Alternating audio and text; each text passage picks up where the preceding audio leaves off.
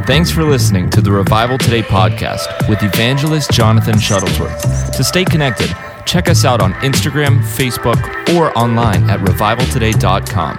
Now, here's evangelist Jonathan. Welcome, my friend, evangelist Jonathan Shuttlesworth. The only pastor with a purple suit. Come on, give God praise. Come on, give Jesus the highest praise. Well, lift your hands all over the auditorium. Father, I thank you for this open door you've given to speak at one of the great churches in the entire planet Earth with great people. I pray tonight there'd be a visitation of your power to every man and woman. Thank you that the devil will not write the final chapter of Ghanaian history, but the church of the Lord Jesus Christ will write the final chapter of this nation. In Jesus' name, we thank you for and give you all the praise, all the honor, and all the glory, for it's to you and you alone who it's due. In Jesus' name we've prayed. Everybody said? Everybody said? Give the Lord another great hand clap. Now, before you're seated, I'm going to have my wife, my first wife, who loves you. You know, during uh, the lockdown, my wife would start watching your 4 a.m. prayer meeting, which was 10 p.m. our time, and pray with you through the night. And uh, we've been, you know, when I met Pastor Joshua, I barely even shook his hand because I felt like I know him and see him every day. So we participate in your church all the time. I follow Bishop Dag Heward-Mills. I basically just follow what he does. And then what happened here is beginning to replicate in America because it's the same Holy Ghost. I am an honorary black star.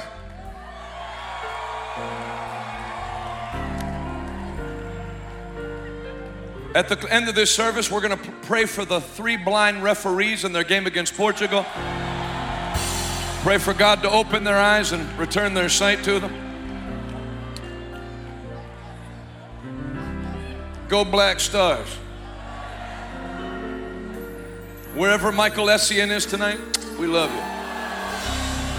Please welcome my wife. Oh, there she is. Who loves you very much. I do. I feel so honored to be a part of uh, this commission. Let me tell you, I am absolutely jealous of every one of you. Yeah, you should feel that way. Because I'm telling you right now, what you have happening here in Ghana is something very special. And I covet it. That's why I'm a part of it. You might not know it, but I watch you. I participate. Every time you get up, I get up. Every time you yell, I yell. Hey! so I feel like I'm home. So thank you so much for the honor and the privilege of being here tonight. I love you.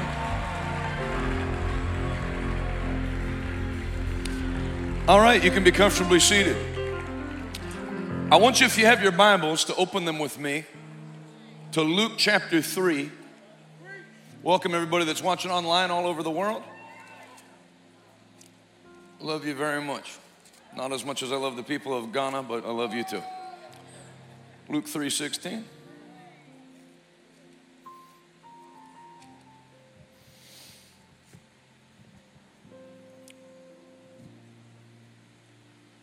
Luke 3, verse 16. John answered their questions by saying, I baptize you with water, but someone is coming soon who is mightier than I, so much greater that I'm not even worthy to be his slave and untie the straps of his sandals. He will baptize you with the Holy Ghost and with fire. Turn to John chapter 7. John, the seventh chapter. One book over to the right.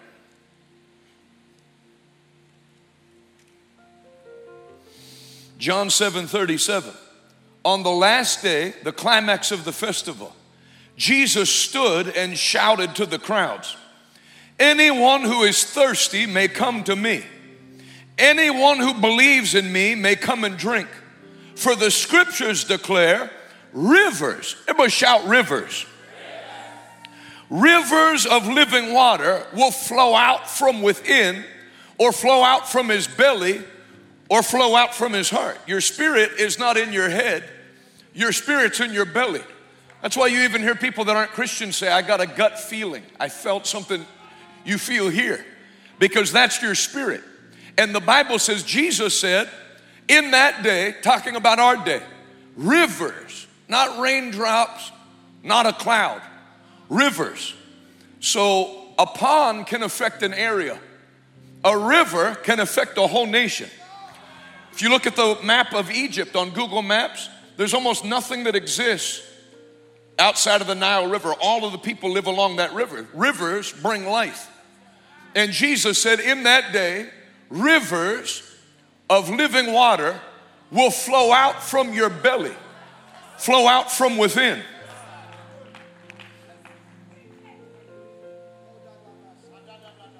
When he said living water, he was speaking of the Spirit who would be given to everyone who believes in him, but the Spirit had not yet been given because Jesus had not yet entered into his glory. But this said he, speaking of the Spirit, who had not yet been given, but would be given to who? All. Everybody say all. All who believe. So some of our friends in other churches teach that the Holy Spirit was for the first 12 apostles. Then after they died, tough luck to everybody else. But that's not what the Bible says, and you won't read anything like that in the Bible. In fact, you don't hear Paul tell Timothy, Timothy, I'm getting very old, soon I'm gonna die, and after that, there'll be no more Holy Spirit, no more miracles. No, you hear him tell him, the fire that I gave you, keep it fanned in, into flames. This Saturday night is a Holy Ghost and fire service. Out of this service, great things are going to be done in your life in Jesus' name. If you believe that, can you say amen? Amen. amen.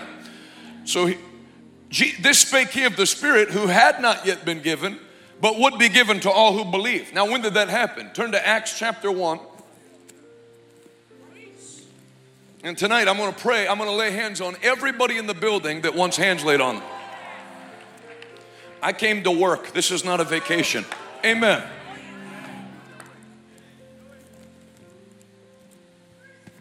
Now, Acts chapter 1, verse 4. This is after Jesus died and rose from the dead.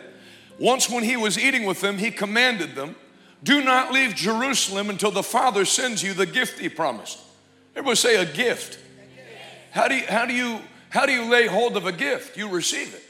You don't have to beg for it. You just take it. It's yours. Don't leave Jerusalem until the Father sends you the gift he promised. As I told you before, John baptized with water. Now I want you to think about this. John baptized in water, but in not many days hence, you will be filled or baptized in the Holy Spirit. So when you get baptized properly, they dunk you under the water and pull you back up out of the water. Jesus said, the same way John did that, I'm going to baptize you. Kenneth Hagin wrote a book called The Anointing Within and the Anointing Upon. So rivers flow out from within, and then there's a manifestation of the anointing that even comes upon your body. The Bible says in Acts 19 11 that God gave Paul the power to do unusual or special miracles that even garments or cloths that had touched his skin were taken to those that were sick. And any sickness or disease they had was healed, and any demon spirit, any, not weak ones, any ones, because they're all weak. They've all lost their power 2,000 years ago when Jesus kicked their butt on the cross. Can you say amen? Any sickness was healed, and any demon spirit came out. From what? Them shaking the guy and yelling, Come out? No, from the residue of cloth that had been on the body of Paul. That's how strong the anointing of the Holy Ghost is. Can you say amen? And I'm saying that because I'm sure you're not like this in West Africa, but in America, there's a huge overvaluation of the power of the devil and a huge undervaluation of the power of God. You know, you, you go preach somewhere, there's a d- demonic principality that's over this city. Who cares? The believer that's filled with the Holy Ghost is a principality wherever they go. The Bible says, anywhere the sole of your foot shall tread, You'll be on land that I've given to you. I prophesy in the name of Jesus every demon spirit that's been troubling you, troubling your family, hindering your destiny, it bows down flat tonight in the name of Jesus Christ. If you believe it, shout, I receive it. I will baptize you with the Holy Spirit. Now, what happens when you get baptized in the Holy Spirit? Verse 8 and you shall receive what? You shall receive what? Acts 1 8, and you will receive power. The baptism of the Holy Ghost is essentially a baptism of power. So if you read in the Old Testament, any priest that was going to serve, they took the blood of the lamb and applied it to the right earlobe, applied it to the right thumb, and applied it to the right big toe which signified your ear being purified to hear from God, your hands being purified to work for God, and your feet being purified to walk the, the highway of holiness that the righteous walk on. But they didn't just apply the blood. After they applied the blood, that was symbolic of the blood of the Redeemer that would come, Jesus Christ. They then took oil that signified the person of the Holy Ghost and applied oil to the ear to empower your ear to hear the voice of God. Applied oil to the right thumb to empower your hands to work for God. And then oil to the right big toe to empower your feet to walk the path that God has for you. Because you don't have to be very old 16, 17, 18, 19. You know that if you're gonna live for Jesus in this modern world and Western culture that's trying to infiltrate African television and normalize. Do you know how nice it's been to be in Ghana and drive around for four hours and not see one transgender person?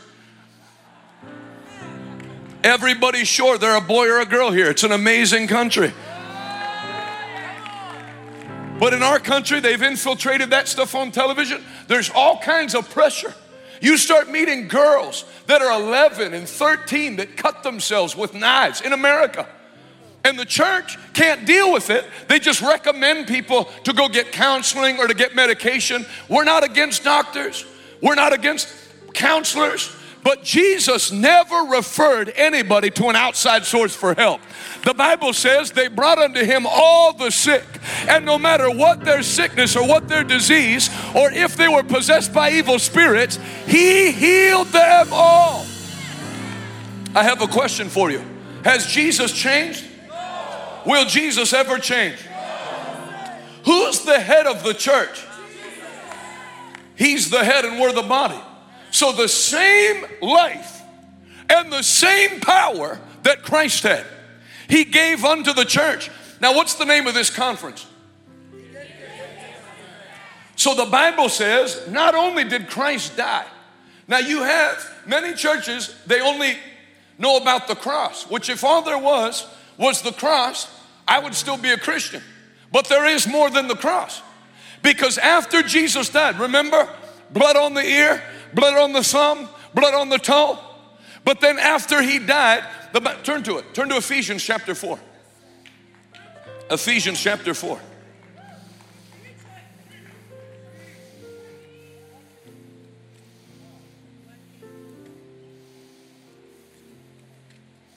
And I'm sorry for the purple jacket. It's all I had in my suitcase. I'm, no,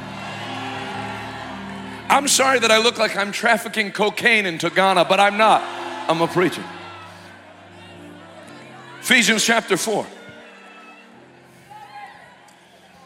Somebody shout hallelujah. Thank you.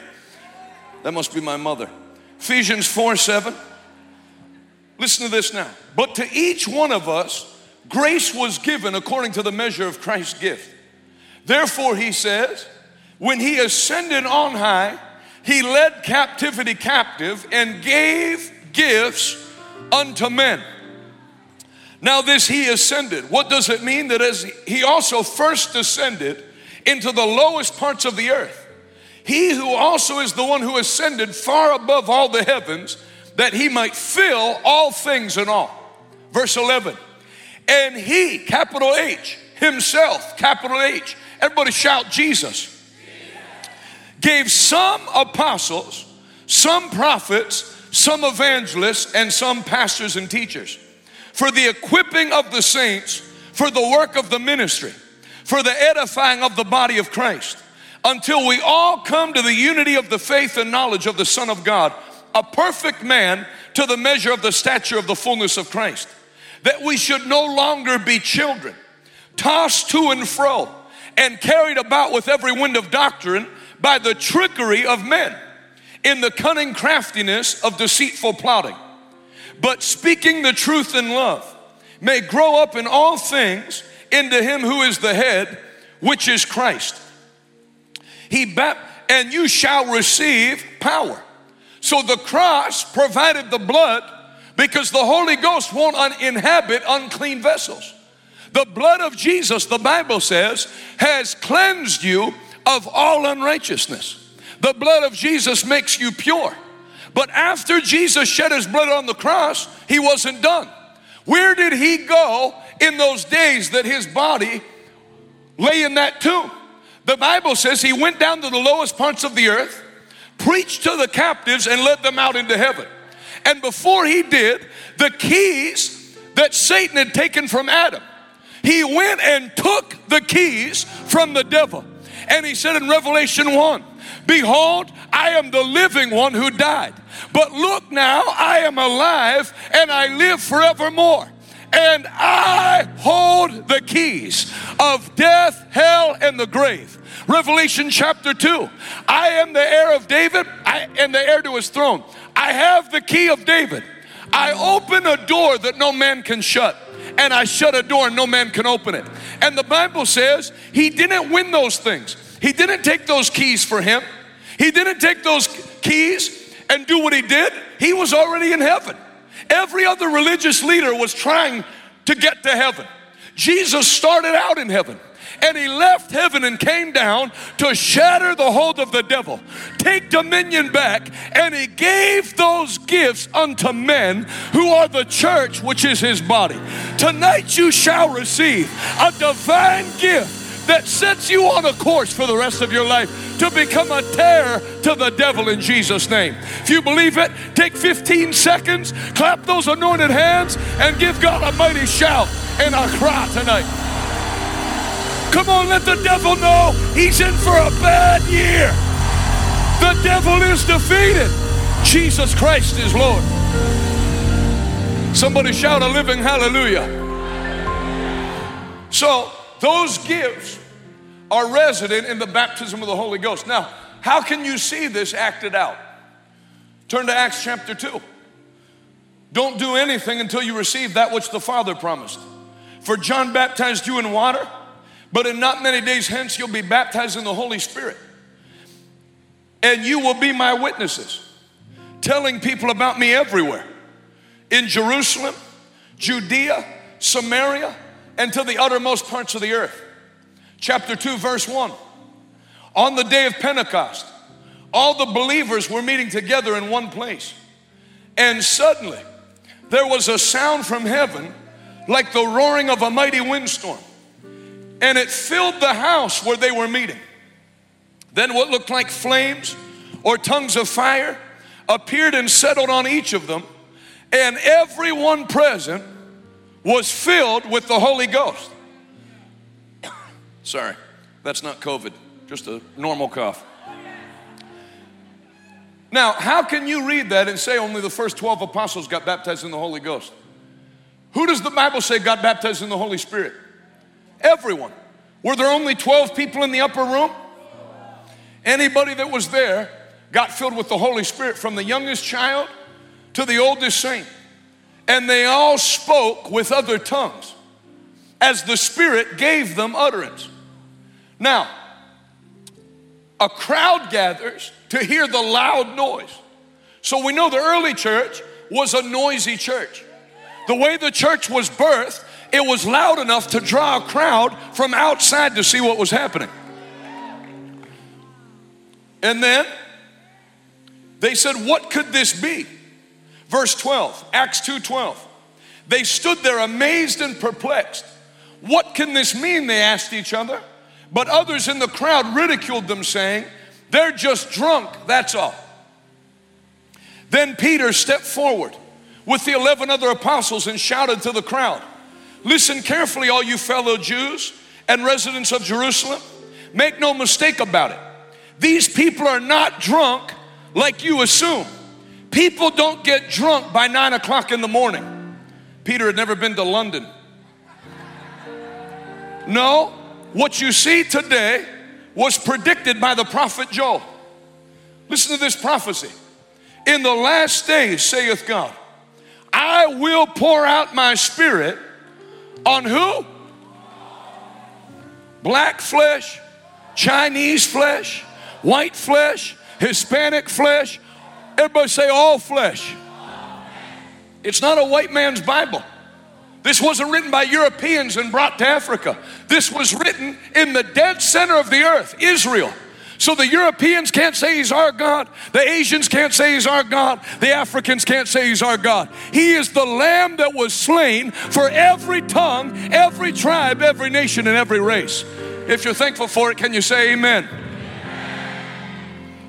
In the last days, God said, I will pour out my spirit on all flesh. Your sons and your daughters will prophesy. Your young men will see visions. Your old men will dream dreams. In those days, I will pour out my spirit on all my servants, men and women alike, and they will prophesy. And I'll cause wonders in the heavens above, signs on the earth below, blood and fire and clouds of smoke. The sun will become dark and the moon will turn blood red before that great and glorious day of the Lord arrives and everyone who calls on the name of the Lord will be saved. Skip down to verse 37. Peter's words pierced their hearts, and they said to him and the other apostles, Brothers, what should we do? Peter replied, Each of you must repent of your sins and turn to God and be baptized in the name of Jesus Christ for the forgiveness of your sins then you will receive, here it is again, the gift of the Holy Ghost. This promises to you, to your children, and to those that are afar off. Talking about Pittsburgh and Accra. God knew this was going to go worldwide. Even as many as have been called by the Lord our God. Then Peter continued preaching for a long time strongly urging all of his listeners save yourselves from this crooked and perverse generation. Those who believed what Peter said were baptized and added to the church that day. There were about 3,000 in all. Church went from about 120 to 3,120 in one message. Now, that scripture that I just read to you perfectly encapsulates the power of the Holy Ghost. Who was that that stood forward and preached to the crowd? Who was it? Peter. Who was it that if you flip a few pages back to the left, when a girl asked him at a campfire, Are you a disciple of Christ? said no. Who was that? So, where did the change come? That doesn't sound like the same man. How do you go from not being able to confess Christ to one girl at a campfire to there being thousands? Because we know 3,000 were added to the church. That wasn't everybody. So now you have a crowd of several thousand men. These people are drunk. Do you notice the devil's never been able to stop the power of the Holy Ghost? All he can do is mock it, mock the dancing, mock the tongues, mock the singing, but let the devil mock because the power of the Holy Ghost flattens him every single time in Jesus' name. How do you go from denying Christ to a little girl to heaven of thousands of men? No microphone, no bullhorn. And nobody asked him his opinion. He heard what they were saying. Hey, listen to me. Some of you are saying these people are drunk, but it isn't true. People don't get drunk this early. What you're seeing today, and how does he go to preaching one scripture after another scripture. No notes, no prep time. Rivers of living water will flow out from within. That the next time you're confronted, there's a geyser on the inside of you that where you were weak, you were strong. Say it out loud with me. It's not by might, it's not by power, but by thy spirit, says the Lord of hosts. We used to sing that growing up in church. It's not by might nor by power, but by, the, but by my spirit, says the Lord of hosts. It's not by might nor by power, but by my spirit, says the Lord of hosts. You know, the Bible says, the flesh profiteth nothing. It is the spirit that brings increase. I'm not, I'm an American. I don't like traveling around and bashing America. But I will tell you, the American church in the last 25 years that exported the power of the Holy Ghost all over the world. They're ashamed of it there now. You can turn on Christian television, watch American ministries. You won't hear any tongues, you won't see any praying for the sick. It's just talk and talk and lights and lasers and fog machines, and that's it. And as they've done that, I've watched the churches go empty because the flesh is not what beats the devil. This is not some kind of philosophy class. This is a war between darkness that wants to destroy people's lives. And the only thing that will set people free is the unfeigned, raw power of God that you're going to receive tonight in overflow in the name of Jesus. That's why you can be seated. That's why Jesus told them don't do anything until you receive that which the Father promised. John baptized you in water, but I will baptize you in the Holy Ghost and fire. I've been in the ministry 21 years, which is not a long time, but I've prayed for a lot of people. And basically, you could summarize everybody's prayer request into one category powerlessness. I feel depressed. I don't have power over my mind. I feel sad. I feel sick. No power over sickness in their body. And so, Jesus, you know, it'd be one thing if when you receive Jesus as Savior, you went right to heaven, but you don't. You stay in this world where there's a devil that goes about like a roaring lion seeking whom he may devour. I'm gonna tell you a story. My dad, my dad's been preaching as an evangelist for 45 years. Me and Pastor Josh are both preachers' kids. My dad never had a church, still does not have a church. He just travels and preaches. So when we would go to church on Sunday, we would sit like two thirds of the way in the back. My dad never tried to take the service over, just sat, listened, took notes, and we left. And one Sunday, our church was planting churches, and they were sending one of the associate pastors to be a uh, to plant a church in a city called Philadelphia that has right now is one of the highest murder rates in the country. People don't realize this is not a game. This is about your soul.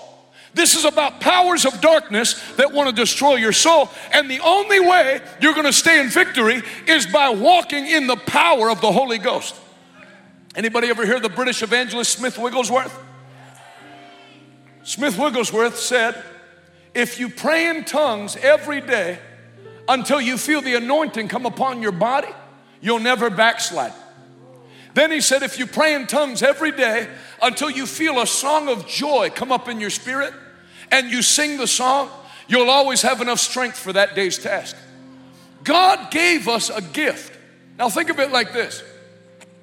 Let's say you were doing a deep cover operation in the military in Yemen and you got captured and, and you got locked up in a military prison. And then special forces came. I came in special forces to break you out. We blew a hole through the side of the prison where your cell was. And I said, There, you're free. You can go.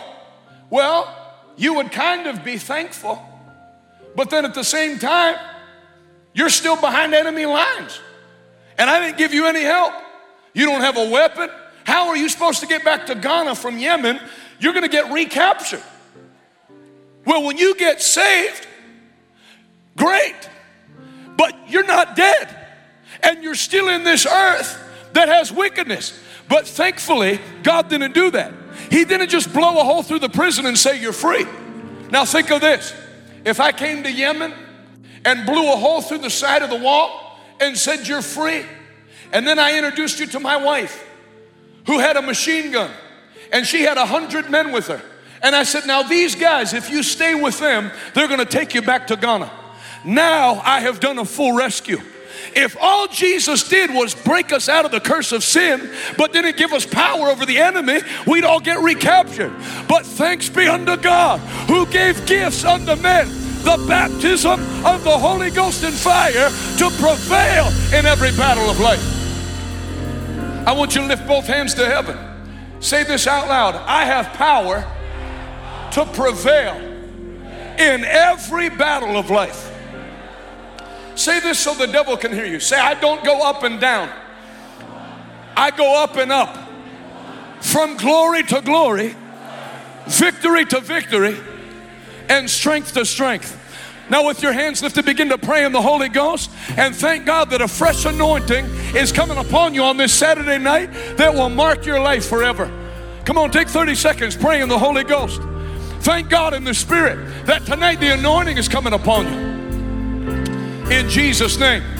In the name of Jesus. Come on, 15 more seconds. Pray out of your spirit.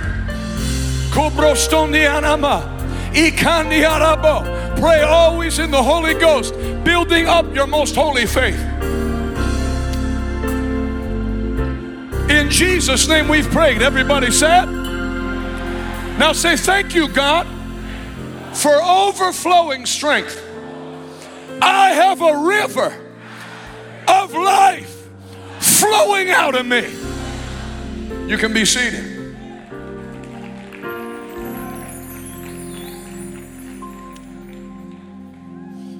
So they get ready to plant this church in Philadelphia, and the guy that they're going to send to this church, he's not really a pastor. He's like a good businessman that they want to plant these churches, so they're just taking any any quality, good speaker, smart guy and they're going to send him to Philadelphia. So on Sunday morning, they have cake up on the platform, and they're doing like a farewell. We're sending you over there. It has a real nice mood to it.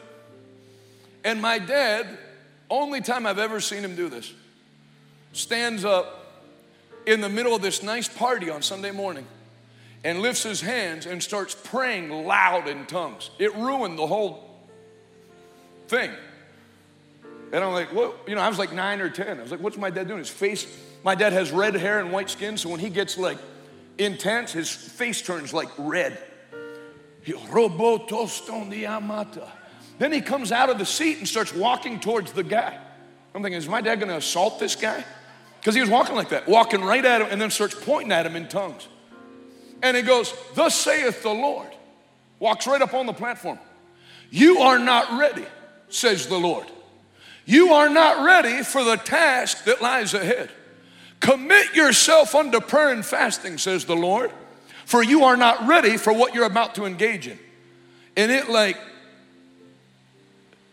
you know, you could tell my dad said the right thing, but it like ruined the party.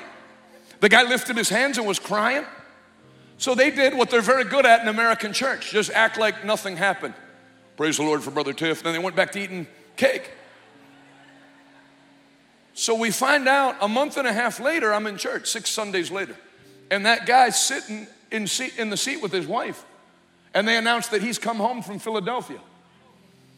So we found that guy came right up to my dad after the service and he said, Brother Tiff, that's my dad's name, T I F F. He said, we should have li- I should have listened to you. Well, they find out he had been there for 10 days in Philadelphia. And his wife went in the bathroom and he had a radio plugged in to the electrical outlet, mumbling incoherently, ready to drop it in the bathtub water with himself and kill himself. What happened? He went to Philadelphia to go dislodge that devil and set the captives free. And the devil said, I don't think so. You don't have sufficient power to do what you're getting ready to do. And the thing he was trying to dislodge about took his life. He was in a mental institution for two weeks. As a businessman, normal guy, succeeded his whole life. You can't confront demonic power in the flesh. You can't. Do you think there's nobody with master's degrees or PhD that battled depression? You can work out in a gym all you want, But if they diagnose you with pancreatic cancer, you'll die as quick as somebody that never went to a gym one day. The battles of life are not physical, they're spiritual. The battle in finances. You can go to school for 14 years after you graduate high school, getting every degree. Poverty is a spirit. Until you break it in the spirit realm, poverty will follow you all the days of your life. But I prophesy in the name of Jesus, every man in this room, every woman in this room, you will walk in dominion over sickness, disease, poverty, and oppression all the days of your life in Jesus' name. If you believe it, shout, I receive it. Now, I'm going to tell you right now, there are many men and women that are here, university students, young adults. You came here battling something. That battle is declared over tonight, says the Lord. The blood of Jesus that was shed 2,000 years ago on Calvary will cut the neck of that devil tonight for free. In Jesus' mighty name. If you can testify that God is a delivering God in Accra tonight, clap your hands, all ye people. Shout unto God with the voice of triumph. Now, say it out loud the devil is defeated. Jesus Christ is Lord. And one more time say it rivers of living water shall flow out from within. Lift your hands all over this place. Father, I thank you for fresh grace on this great church full of great people. I thank you that the next generation of mighty West African leaders in business, in ministry, and government shall emerge out of this meeting tonight in Jesus' name. And everybody said a loud amen. You can be seated. Now, before I lay hands on you, how does that gift, how does that river function? Turn to 1 Corinthians chapter 12.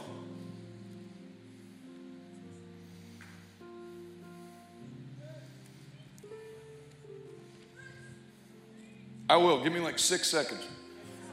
1 Corinthians 12.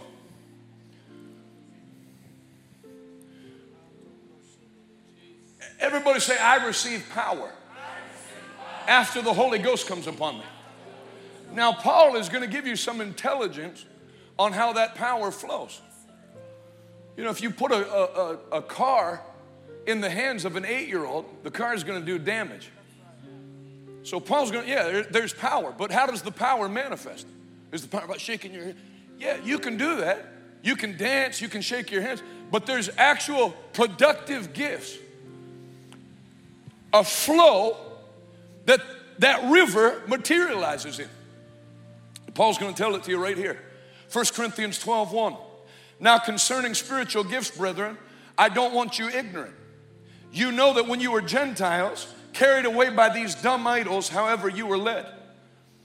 So it is interesting that there is something in people that are outside of Christ where they want something physical, whether it's an idol for a lot of people, that's what their mask was during COVID. They didn't even have it over their nose and mouth, it was just like a good luck charm around their throat. They just wanted something. If I put this here, then I'm being safe. No, you don't breathe through your neck. And if you do, you need a surgery. Amen. So people need something in the physical realm. They'll put something on their windshield, on their rearview mirror on their car and hang it. This, this is the thing that's from my village, and it, it, it no, it doesn't It just makes you feel like it does. So that's why Christianity, we don't have a bunch of statues up and stuff. Even in Christianity, people want an external thing. You see this rock? I carry it in my pocket. It's from Jerusalem. Great. But it's not the rocks in Jerusalem that are special, it's the one that walked on the rocks in Jerusalem that are special. You see this water? This is water from the Sea of Galilee. That's awesome. It's not the water from the Sea of Galilee that's anointed, it's the one who walked on the water. Jesus Christ, who's anointed. I want you to take your right hand and put it on your belly. Remember, it says, Out of your belly will flow rivers of living water. Now, close your eyes and say this Thank you, Jesus, that the Holy Spirit lives in me. Now, when you get that, instead of always trying to get the anointing from an external source, get baptized in the Holy Ghost, then keep the anointing stirred up on the inside of you. So, like, even, even if you get a, an opportunity to minister, think of the difference between saying, Lord, anoint me tonight, and saying, Father, thank you that I'm anointed of the Holy Ghost and that there's rivers of living water flowing out from within. Can you say amen? Can you say a better amen? Amen. amen. So, you used to go to idols. Therefore, I make known to you that no one speaking by the Spirit of God calls Jesus cursed. And no one can say that Jesus is Lord except by the Holy Ghost. There are diversities of gifts, but the same Spirit. There are differences of ministries, but the same Lord. There are diversities of activities, but it's the same God who works all in all. But the manifestation of the Spirit is given to each of us to profit with all. I won't have you repeat things all night, but say this the gifts of the Spirit bring increase. No one ever honors the manifestation of the Holy Spirit in their life and goes backwards. It's impossible because God is a God of increase. The kingdom of God is built on increase. First the blade, then the ear, then the full corn on the ear. It is impossible to follow the Holy Ghost and be led backwards. You won't find one person in the Bible that was rich and started following God and became broke. But you'll find lots of people that were beggars and low and they got a hold of the Word of God and the Holy Ghost and they went high. The Bible says he takes the beggar out of the dunghill and sets him among princes.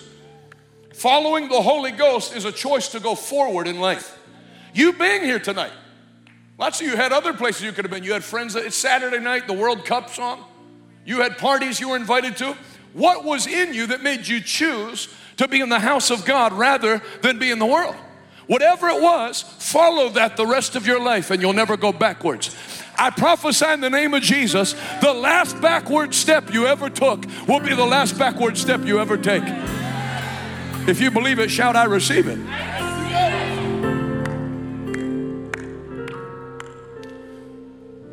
To, for to one is given the word of wisdom by the Spirit, to another the word of knowledge by the same Spirit to another faith by the same Spirit, to another gifts of healings, plural. Gifts, plural, of healings, plural. That's why, if you've ever been in healing meetings, a lot of times there'll be a manifestation or somebody's heart will get healed, then a bunch of other people's hearts get healed. There's specific gifts for each thing that needs healed. Everybody say gifts of healings. Name me a disease that Jesus can't heal. Name me one. What disease can Jesus not heal? If it has a name, it has to bow to the name that's above every name. Lift your hands all over this place. You will dominate sickness and disease the rest of your life. Any sickness or disease that ran in your family, it ends with you tonight. It'll never be passed down through your bloodline again in Jesus' name. Say it with me again gifts of healings by the same Spirit, to another, the working of miracles, to another, prophecy, to another, discerning of spirits, to another, diverse kinds of tongues, to another, the interpretation of tongues. By that one and same Spirit, it works all these things, distributing to each one individually as He wills. Now, those are the, what's known as the nine gifts of the Spirit. What's the name of this conference? These are the gifts He gave. These are valuable, high value gifts. Jesus purchased them with his blood, then took the power out of darkness and gave it to the church. So that now the Holy Spirit that used to be in the Ark of the Covenant or the temple, it was never the will of God to dwell in vessels made by human hands. Know ye not, you are the temple of the Holy Ghost. I was walking in another country and we had to walk by a pagan temple and they had a demon possessed slave girl chained to, to a post, and you had to drop your offerings off there. I was in a crowd of about 600 people walking by. That girl went right to the end of her chain and just to me went like this. just me. And I went like this. Because it encouraged me. That I, I wasn't the only white person, so it wasn't a racial thing. There are lots of white people. Why just me? Because that devil in her knew I look like everybody else, but I'm not like everybody else. there's something in me that bothers that devil. You will trouble the devil the remainder of your days in Jesus' mighty name. If you believe it, shout amen like thunder. Hey, I hear the sound of the armies of the Lord. Now, can I tell you something? There's enough firepower in this room to blow the devil's sorry rear end back into the Gulf of Guinea. In Jesus' name. You're going to cause major problems for the powers of hell from now till when you go to heaven. The devil has a problem on his hand. That problem is you because you're getting baptized in the Holy Ghost and fire tonight in Jesus' name. If you believe it, can you shout a living amen? You can be seated. Now, after that, we go to 1 Corinthians 13, which is the love chapter, which all the anti Holy Spirit people say, well, yeah, I know there's the gifts of the Spirit, but the, the, better, the better thing is love. But then you go to chapter 14, verse 1. Pursue love and desire spiritual gifts or covet earnestly spiritual gifts. Heartfelt desire. In the kingdom, you never get anything that you don't desire and pursue. I found out Bishop Dag Heward Mills was in Newark, New Jersey. I had a layover in Newark on my way to go preach somewhere else. I got a taxi with my wife and we went straight there. And I didn't go in to shake hands. I went and knelt on my knee and said, Please lay your hands on my head. I'm called to be an evangelist. I see you going to any nation you pick and taking the place over. I want I want it. I want what you carry. Pursue love and desire spiritual gifts. I had a guy ask me one time, What do you think is more important, the fruit of the Spirit or the gifts of the Spirit? What do you think is more important, eating or breathing? Whichever one you pick, you're going to find out the other one's also very important. Can you say amen? Because you don't beat disease by long suffering or patience, you beat it by power. Can you say amen? Pursue love and desire spiritual gifts, but especially that you may prophesy. For one who speaks in a tongue does not speak to men, but to God, for no one understands him. However, in the Spirit, he speaks mysteries. But he who prophesies speaks edification and exhortation and comfort to men. He who speaks in a tongue edifies himself, but the one who prophesies edifies the church. I would that ye all spake with tongues, but even more that you prophesied. For he who prophesies is greater than he who speaks with tongues, unless he interprets that the church may receive edification. Everybody say nine gifts of the Spirit. We are in a supernatural religion. When I was eight years old, my mother sent me up to change into my pajamas for bed on the second floor of the house. I bent over, in America, bent over and picked my pajamas up, and when I looked up, there was an angel on the other side of the bed. Only one I ever saw, only one I've seen since. But I saw what I saw. I stood very still and listened. People say, What'd the angel look like? like someone not to be messed with. That's what he looked like.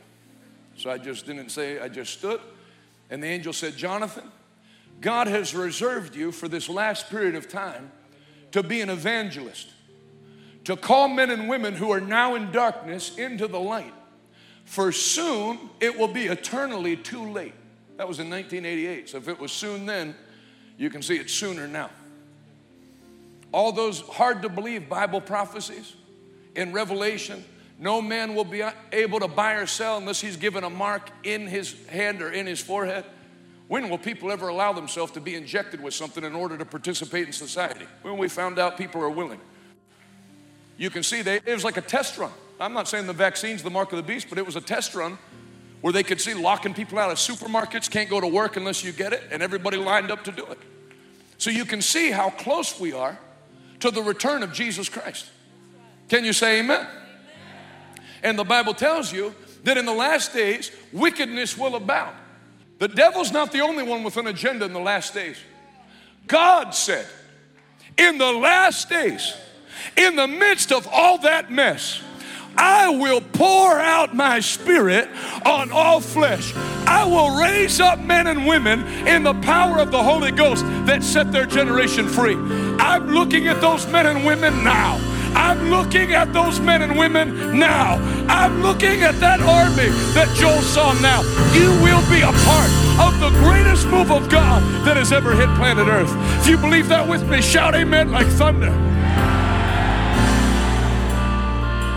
To call men and women that are now in darkness into the light, for soon it will be eternally too late. Do you understand? And I said, Yes, with a speech impediment. I had eight sounds in the English alphabet I couldn't say correctly. I had to miss classes at school two days a week to go get speech therapy. So when the angel called me to preach, it wasn't even possible for me to preach. How do you speak publicly for a living if you can't speak privately for free?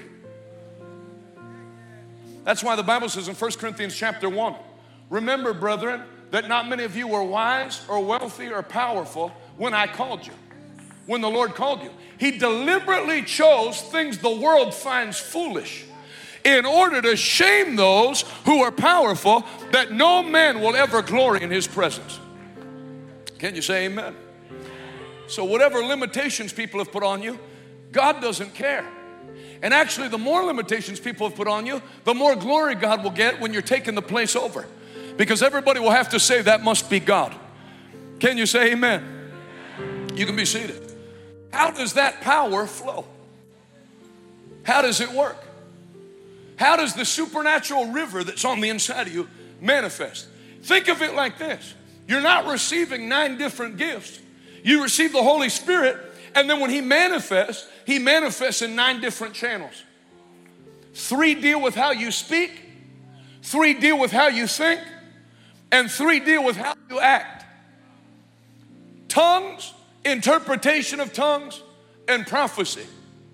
Those make you speak under the power of God. Discerning of spirits, not discernment, discerning of spirits. To know the difference. Acts 16, a slave girl's following Paul. These men are servants of the Most High God, but Paul knew it was a devil within her and said to the Spirit, Come out. So you don't get bamboozled by people. It's better to know someone has a lying spirit before you hire them as your accountant than after. Their resume is perfect, but something about that guy's not right. Discerning of spirits, word of knowledge, word of wisdom. That's the power of God coming upon your mind. And then you have what's called the action gifts special faith. Everybody say special faith. What's special faith? It feels like somebody puts a coat on you.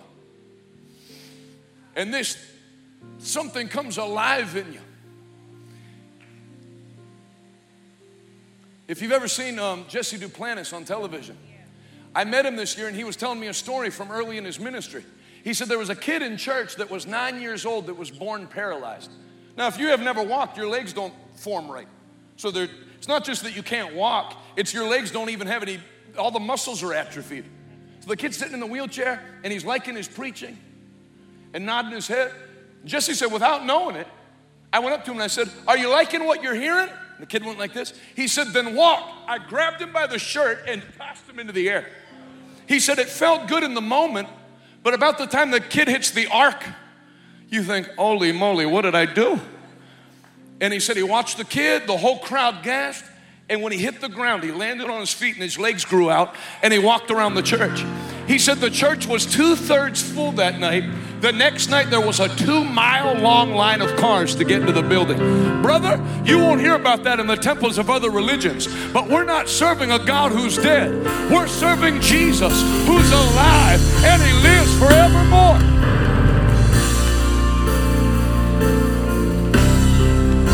Say with me, special faith. Then gifts of healings and working of miracles. What's the difference between a healing and a miracle? If a dog attacked you and bit your ear and punctured your eardrum and you went deaf, you need a healing. There's stuff that's there that needs repaired.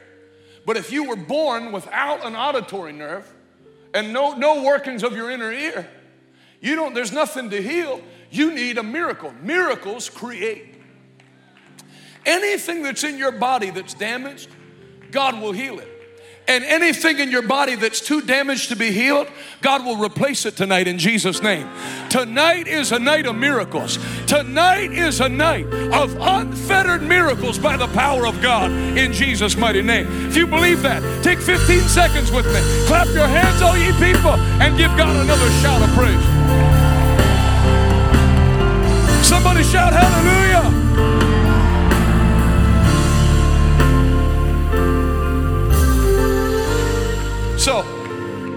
What are these gifts? The best way I can, you can be seated.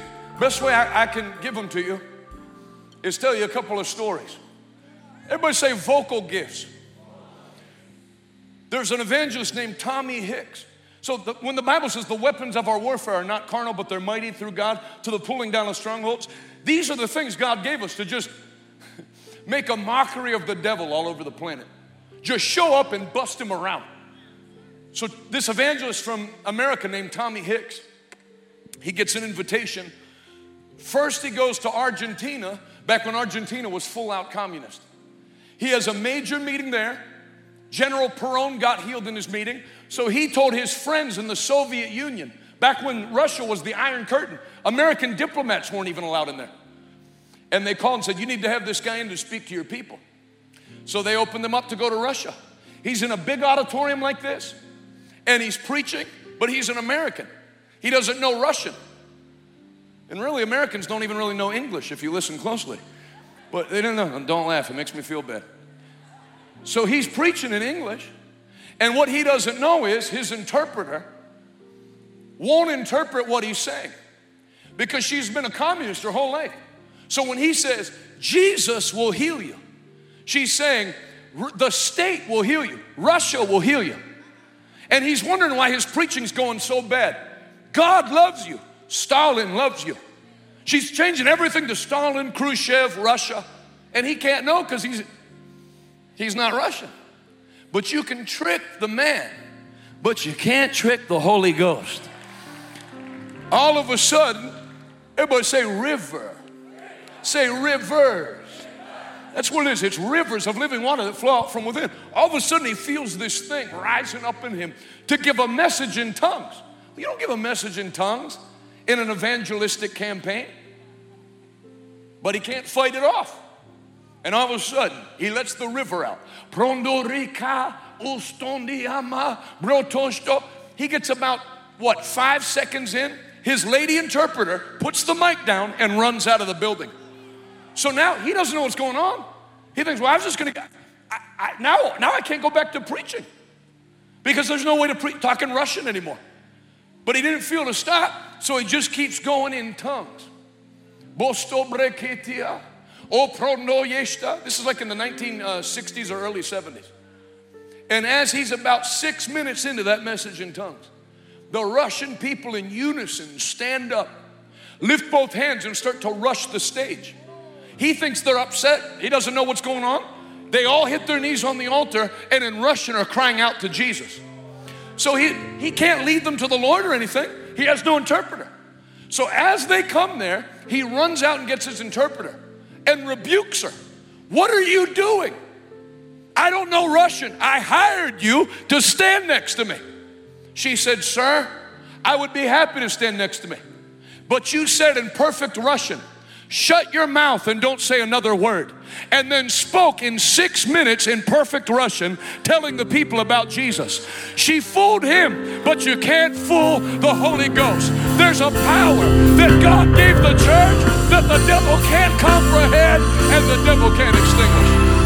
Go ahead and celebrate it. Clap your hands up. Hey! The devil is defeated. Jesus Christ is King of Kings and Lord of Lords. Somebody shout aloud, hallelujah. Vocal gifts, revelatory gifts. Everybody say revelatory gifts. Discerning of spirits, word of knowledge, word of wisdom. Word of knowledge is when God reveals, you can be seated. Notice it says word of wisdom, word of knowledge. Because anytime a preacher starts operating in one of these gifts. In America, somebody on the news says, Well, if he can really do that, why doesn't he say what the lottery numbers are gonna be? Why doesn't he tell us who's gonna win the World Cup so we can all make money? It's not you knowing everything God knows. If God gave you everything He knows, your head would blow off your shoulders. So He gives you a word. Think of it with Samuel. As mighty as a prophet Samuel was, all he knew was to go to Jesse's house and one of his sons will become king. Then, as they stood in front of him, he knew more. The gifts of the Spirit are like headlights on a car. The further you drive, the more you see. You might not know everything at once. Start with what God gives you, and God will give you more. There was a preacher from America named William Branham who had an extremely accurate word of knowledge gift. He went to South Africa in the 50s. They started in an auditorium, and that was when polio was going around. So all these kids had these fitted calipers on their legs because polio would weaken the muscles in your legs. So they'd give them these braces to help them stand up and they'd walk like this. He prayed for one lady. I talked to the lady that was in the meeting, Nellie Roberts. She's in her 80s now. She told me what she saw. She said they brought a kid that had the polio braces, and he started praying, and the kid started screaming at the top of his lungs. So they thought he was demon possessed because right when he starts praying, ah, I mean, screaming. But he wasn't screaming because he was demon possessed. He was going, Get him off, get him off. His legs had been withered by polio. When he prayed, he not only got healed of polio, the legs grew out and he was in severe pain because the, the, the, braces were holding him in. So they ripped the braces off and he, he walks full. They said by the end of the week, there was a pile of polio braces and a pile of wheelchairs. So they have to move it from the auditorium to the big stadium in, uh, where, what town was that? Uh, Durban, South Africa. So they're at the stadium. All these people are getting healed. What did the devil do when they started speaking in tongues? He sent people to mock. That's all the devil can do. He doesn't have any power over the Holy Ghost. All he can do is get you to be ashamed of it or say untrue things about the messenger. I don't go to that First Love Center. I think it's a cult. It's not a cult. At a cult, you're not allowed to leave. If you leave here, they'll hand you a pamphlet on the way out and say, God bless you. I think that's a cult. I think they just want your money. I think all the casino wants is your money. Nobody complains. It's just words about church because the devil, he can just put negative things. Think about it. Some of you, before you started coming to church, used to go to the bar and drink yourself blackout drunk, and none of your family or friends said one thing to you. Then you start going to this church. We're very concerned about, oh, you're concerned now. Now you're concerned. When I was almost dead, you had no concern. Let the devil run his mouth. Make up your mind. I'm going on with Jesus. Say this out loud. I'm not ashamed of the Holy Ghost. I'm not ashamed to be filled with the Holy Ghost.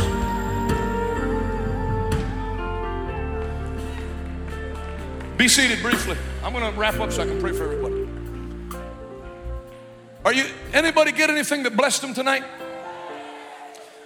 So, they moved to the stadium and he's having lines of people come up to get healed. This famous newspaper reporter in Durban gets in line, puts big black sunglasses on for blind people, and a white and red cane, and gets in line. And what he's gonna do is when William Branham says, The Lord shows me you're blind, he's gonna take the glasses off, all the people know who he is, and say, See, this guy's a fraud. All he does, obviously, he can tell you have polio. He can tell you're deaf because you have somebody with you signing to you.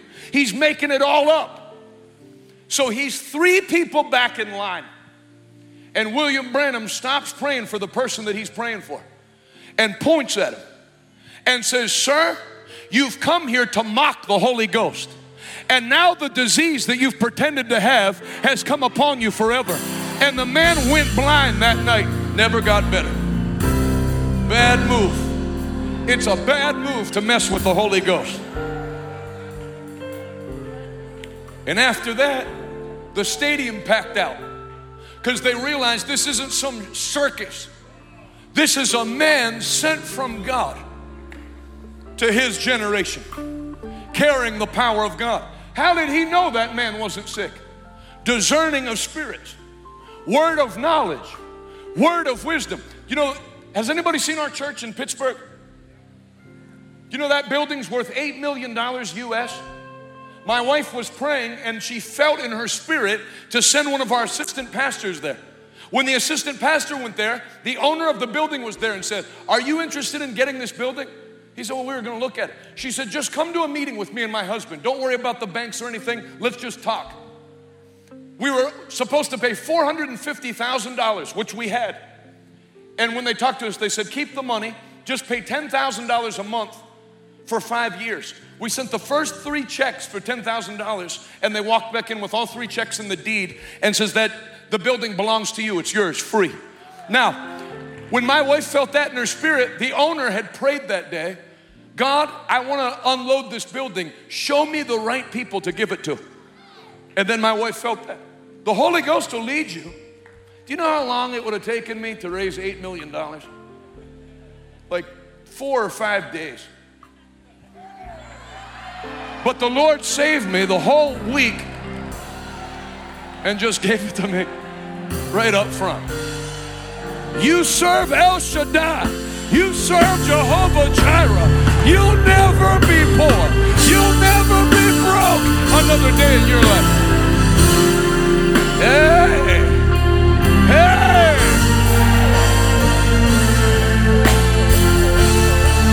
Be seated briefly.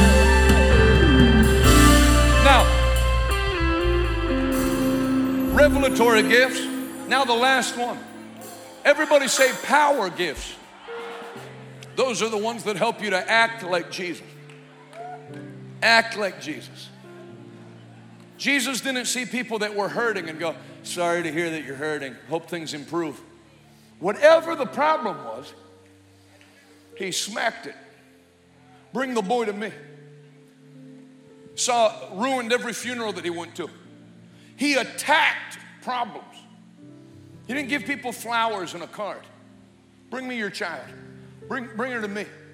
And no matter what their sickness or what their disease, or if they were possessed by evil spirits, one touch from his hand healed them all. He sent his word and it healed them. Whatever, whatever manifestation came.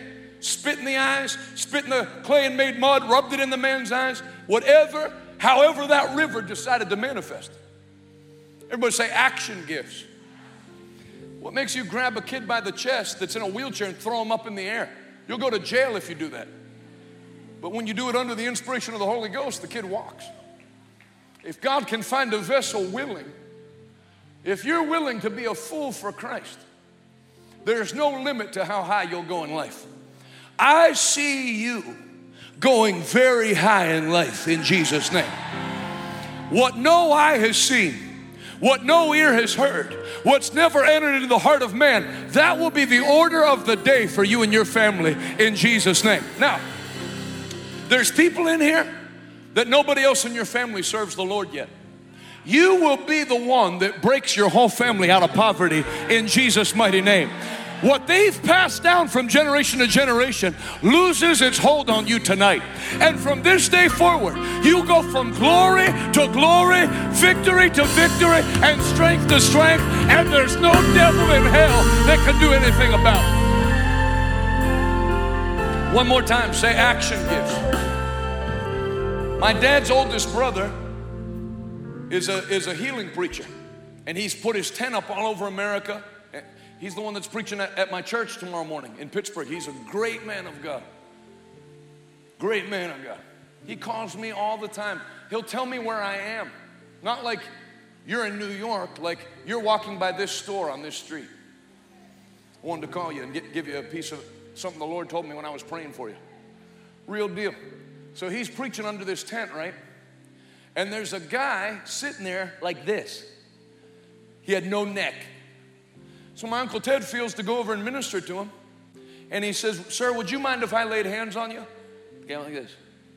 My uncle put his hands on both sides of his head and lifted his head up to where it should be, which should have killed the guy because he had been in an accident and they took an inch and a half of vertebrae out of his neck and then put his head down on his collarbones to stabilize it. But if it was ever moved, he'd die. My Uncle Ted didn't know that. So when he pulled his head up, His wife gasped because she thought he was going to, like that. And my Uncle Ted, still holding his head, went to ask her what the problem was. And as he was going to ask her, he felt an inch and a half of vertebrae grow under his fingers. So, you know, when you're a healing preacher, you're supposed to act like you've seen everything before and just go, Praise the Lord. But sometimes God does stuff that you can't even pretend. So, my uncle, the wife went, he went, Whoa. And the wife went, Whoa. And my uncle went, Whoa. Signs and wonders make you wonder how in the world did that happen? So, check this out. Just like when the devil attacks, if you don't put a stop to the attack, it goes through the whole family. When a miracle hits, it's like throwing a rock in a pond and the ripples go. So my uncle says, Whoa, and he's getting ready to tell all the people, Let's lift our hands and praise the Lord, but God wasn't done yet. There was a nine year old girl, seems to be the magic age. There was a nine year old girl sitting behind that guy that had been sitting behind him for an hour and a half. Now, when you're an adult, society trains you not to stare at people that have disabilities. But when you're nine, you stare. You sketch it in your Bible, you Snapchat it to your friends, hashtag no neck. So this girl, this girl had been looking at that for an hour and a half and now could see that he had a neck. So she's sitting forward on her seat with her eyes big and glassy, like people see when they see a miracle and their eyes get like kind of teary. She's like this. And the Lord directs my Uncle Ted what to say. Little girl, would you like to feel what a miracle feels like? She goes like this. He said, Take your finger and put it on his neck. So she did. As soon as she touched his neck, she threw her head back and started yelling out in other tongues. Well, if you're a Pentecostal father and your little girl started yelling out in tongues in the middle of the service, you might grab her arm to keep her quiet. But she was in a Muslim family. So when she started yelling out in tongues, the dad didn't know what to do. He grabbed her arm. But the way you stop live electrical wire is not by grabbing it. So when he grabbed her arm, he threw his big bearded head back and he started speaking in other tongues. The whole family got saved in the course of the next two days. Stay on your feet, everybody. Say with me Holy Ghost fire, shut up in my bones say rivers of living water. When you lay your hands on people, those rivers come out. When you open up your mouth, that river will come out. That river will go up into your mind and cause you to think different thoughts. Yeah, I'm glad I don't have a wife that said, you know, we're supposed to start a church. I don't know how we'll ever get enough money to have a building in this city. No, she prayed. Let's send a man down to that property, and I believe something's going to happen down there. Your mind will start working different. Instead of saying, I don't know what I'm going to do, you're going to say, Thank you, Father. You're making every crooked path straight, and then God will illuminate your understanding. Can I tell you something? If you've hit a roadblock in life right now, God will remove that roadblock tonight as a reward for your faithfulness to be in the house of God on a Saturday night. You're going to have the best closeout to a year that you've ever had in the mighty name of Jesus Christ. Stay on your feet. Everybody say, Power gifts. Help me to act like Jesus. Now, who are those gifts for? A couple of superstars? These gifts were given to the church. Everybody say, I'm a part of the church. Say, these gifts belong to me. Say, I'm going to flow in these gifts. I'm going to pursue them. One of the ways you pursue them is by pursuing the people who have them. So you pick the right church. You're not in a church that believes they're all dead and they died with the last apostle. You're in a church where the staff has them. And whatever you hang around determines what accompanies you in life. You hang around a bunch of people that smoke a couple bags of marijuana every day, there's to be things that accompany you in life that aren't good. But you hang around Holy Ghost people in Holy Ghost atmosphere. There's going to be things that follow you around without even trying. Miracles will never leave your life from today. I said, miracles will never leave your life from today.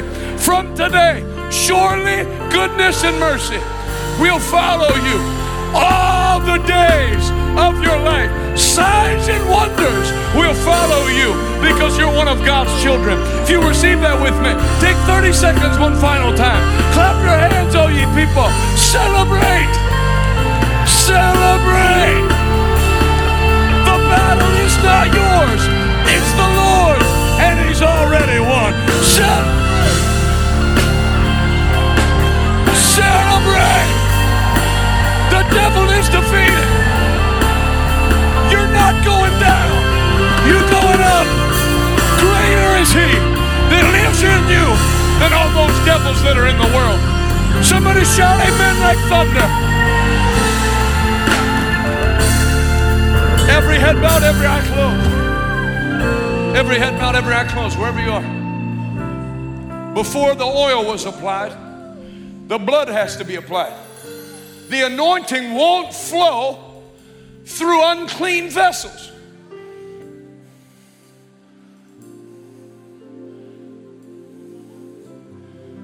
You live in sin.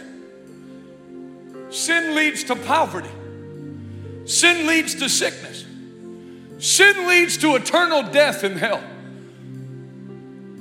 Sin is serious enough that God didn't send an angel to do something about it. He sent his one and only son to die, bleed out all his blood to break sin. And until you make contact with that blood, you're an easy target for the devil.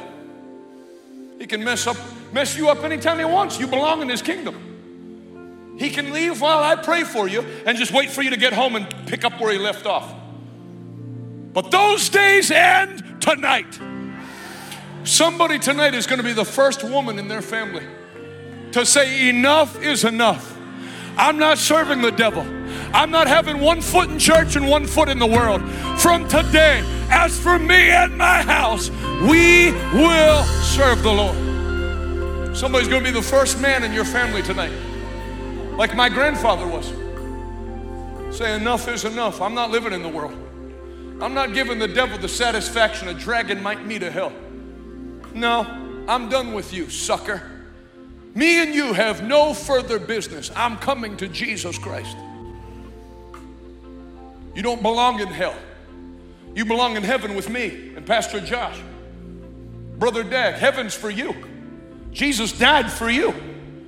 The question isn't whether Christ can forgive you or save you. The question is, are you going to stay in your red seat and pretend like everything's fine? Or are you going to come out of the crowd and say, no, enough is enough? The devil's not going to turn, you know. I listen to people that don't know the Lord. I can't get free from heroin. I can't get free from alcohol. I can't. They're slaves to the devil. He dictates what they do, He dictates where they go, He dictates how they spend their money. But Jesus came to make you free. And it would take a lying devil to make you think you're free in the world. Then when you come into church, you, you get bondage. No, it's the other way around. Nobody's having more fun than me, baby. Nobody. Me and my little wife down there have a great time in life. We're having fun, laughing in the face of the devil.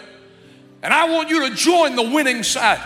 You've cried enough tears. Your family's cried enough tears. Tonight is a night to come to Jesus and let Him lift every heavy burden and destroy the yoke of bondage by the anointing. Every head bowed, every eye closed. If you say, Jonathan, I need to give my life to Jesus Christ tonight. I'm not asking you if you're religious. I'm not asking you if you believe in the Bible. I'm asking you, have you ever made a public decision to make Jesus Christ your Lord and Savior? Think about it. Can you identify a specific time in your mind where you made a public stand? Or do you just kind of think you're saved? Going to church doesn't make you a Christian any more than going to KFC makes you a chicken sandwich. There has to be a time where you've made a public stand at the altar that I received Christ. If you've never done that, or you once did it and you fell away, and you need to come back. if I flew from America to Accra for any one of you to give your life to Jesus, I'd have done it a million times. I love you. I believe in you. And not as much as Christ, though. He died for you that you may live tonight and find new life. If you say, Jonathan, that's me, I don't care what anybody thinks, I'm gonna do what's right. I'm not bowing to the Baals of this world. I'm gonna live for Jesus from this night forward. Quickly put your hand up high and wave it at me wherever you are if you need to do that tonight. Put it up high and wave it. Very quickly, everyone that lifted a hand and meant business with God, come out of your seat and join me at the front right now. We're gonna pray. Come quickly. Come very quickly. Tonight's your night. Come right to the center. Come as close as you can. Every hand that was lifted, come. Tonight's your night, every university student. I want Jesus. I don't want the things of this world. I want Christ. Keep coming, keep clapping. This is your night. This night changes everything. Bring the anamo. Come. I need God. I need God's power. I'm not going to be a slave of sin.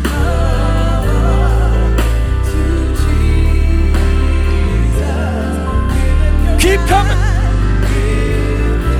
If God's dealing with your heart, they're going to sing that one more time. Come. Shondiana mandi, brostoniana boto, kendiana moti.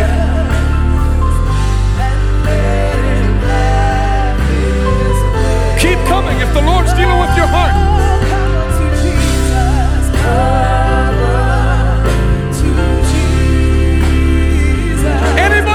Before we pray? God bless you. God bless you. God bless you.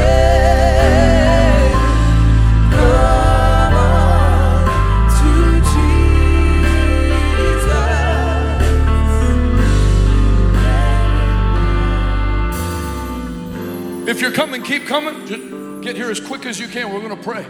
I'm going to lead you in a prayer. But this is not a recital. This isn't like a church pledge. I'm going to give you the words to say because some people have never prayed before. So you want to know what to say? I'm going to give you what to say. Say this from your heart to God. A real God hears this prayer. And even as you're praying it, He'll take your old heart out and He'll give you a new heart. Lift both hands to the Lord. Lift both your hands to the Lord. Say this out loud Heavenly Father, I've come forward tonight to give you my life. Forgive me of all my sins. I repent.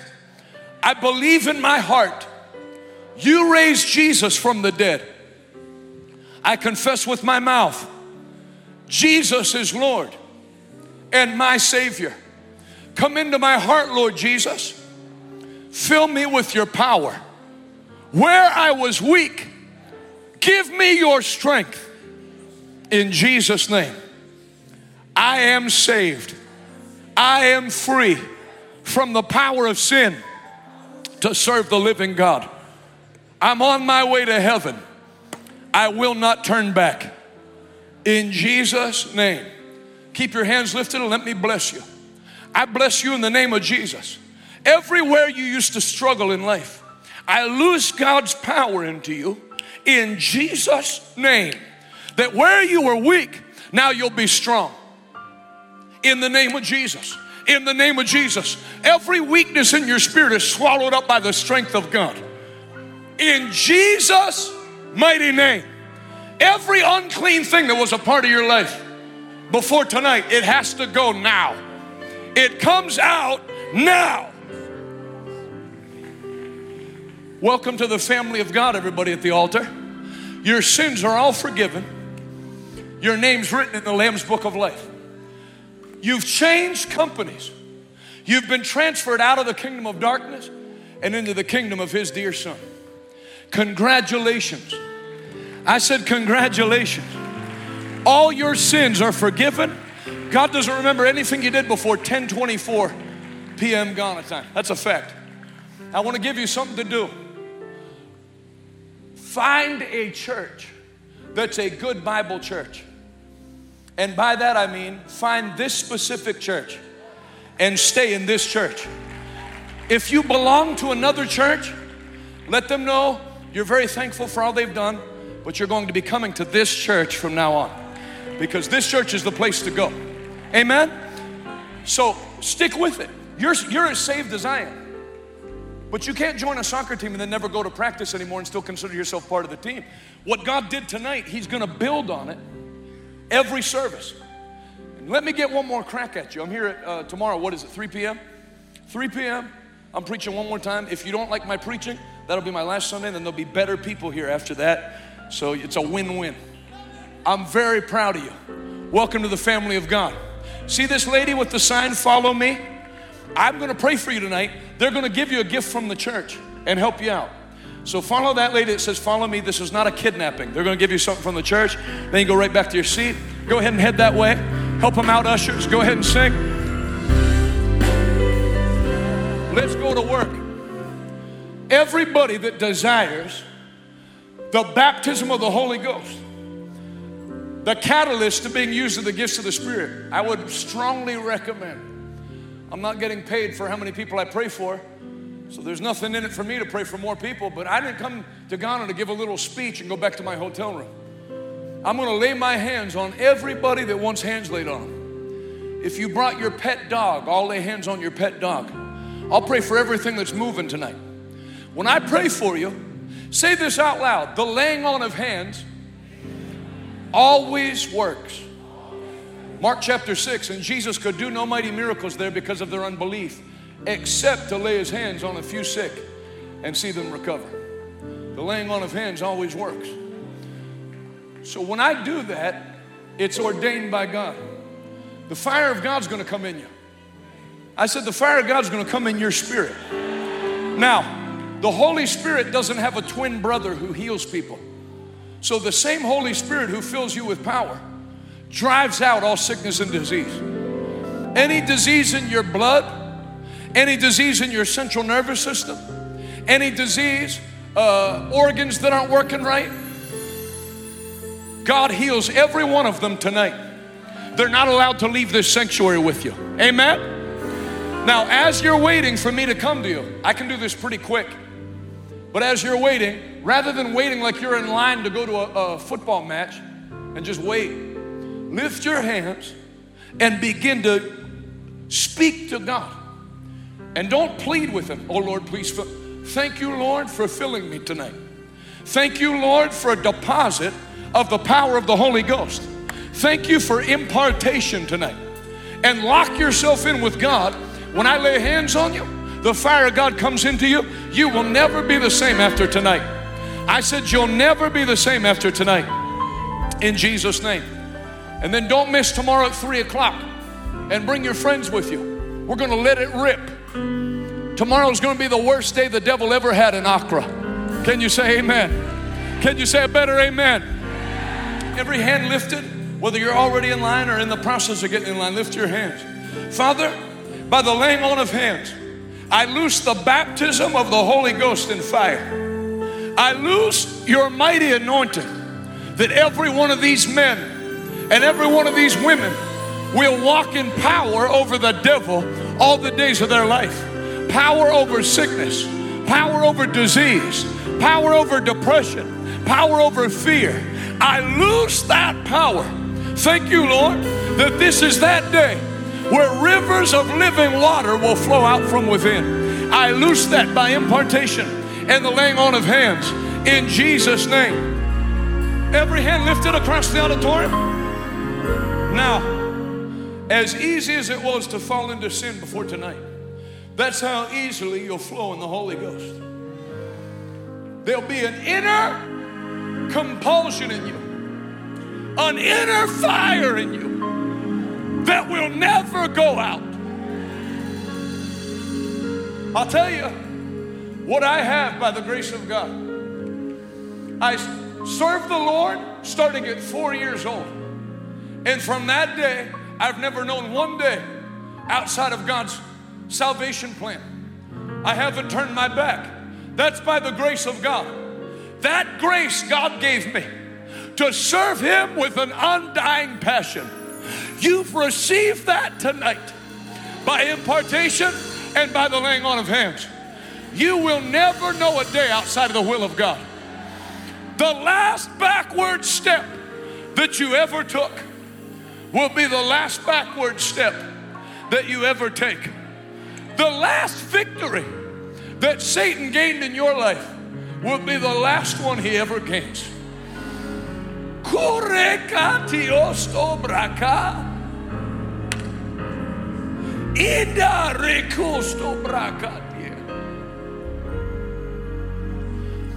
Every foul sickness and disease in the sound of my voice, you die in this sanctuary. You do not go home with any people that are here. Your right to their body has been revoked now in the name of Jesus. Put both hands on your belly. Fresh fire, fresh anointing. Receive it tonight. Go home with it tonight. May that fire produce a disgust for sin, a hatred for the bondage of the devil.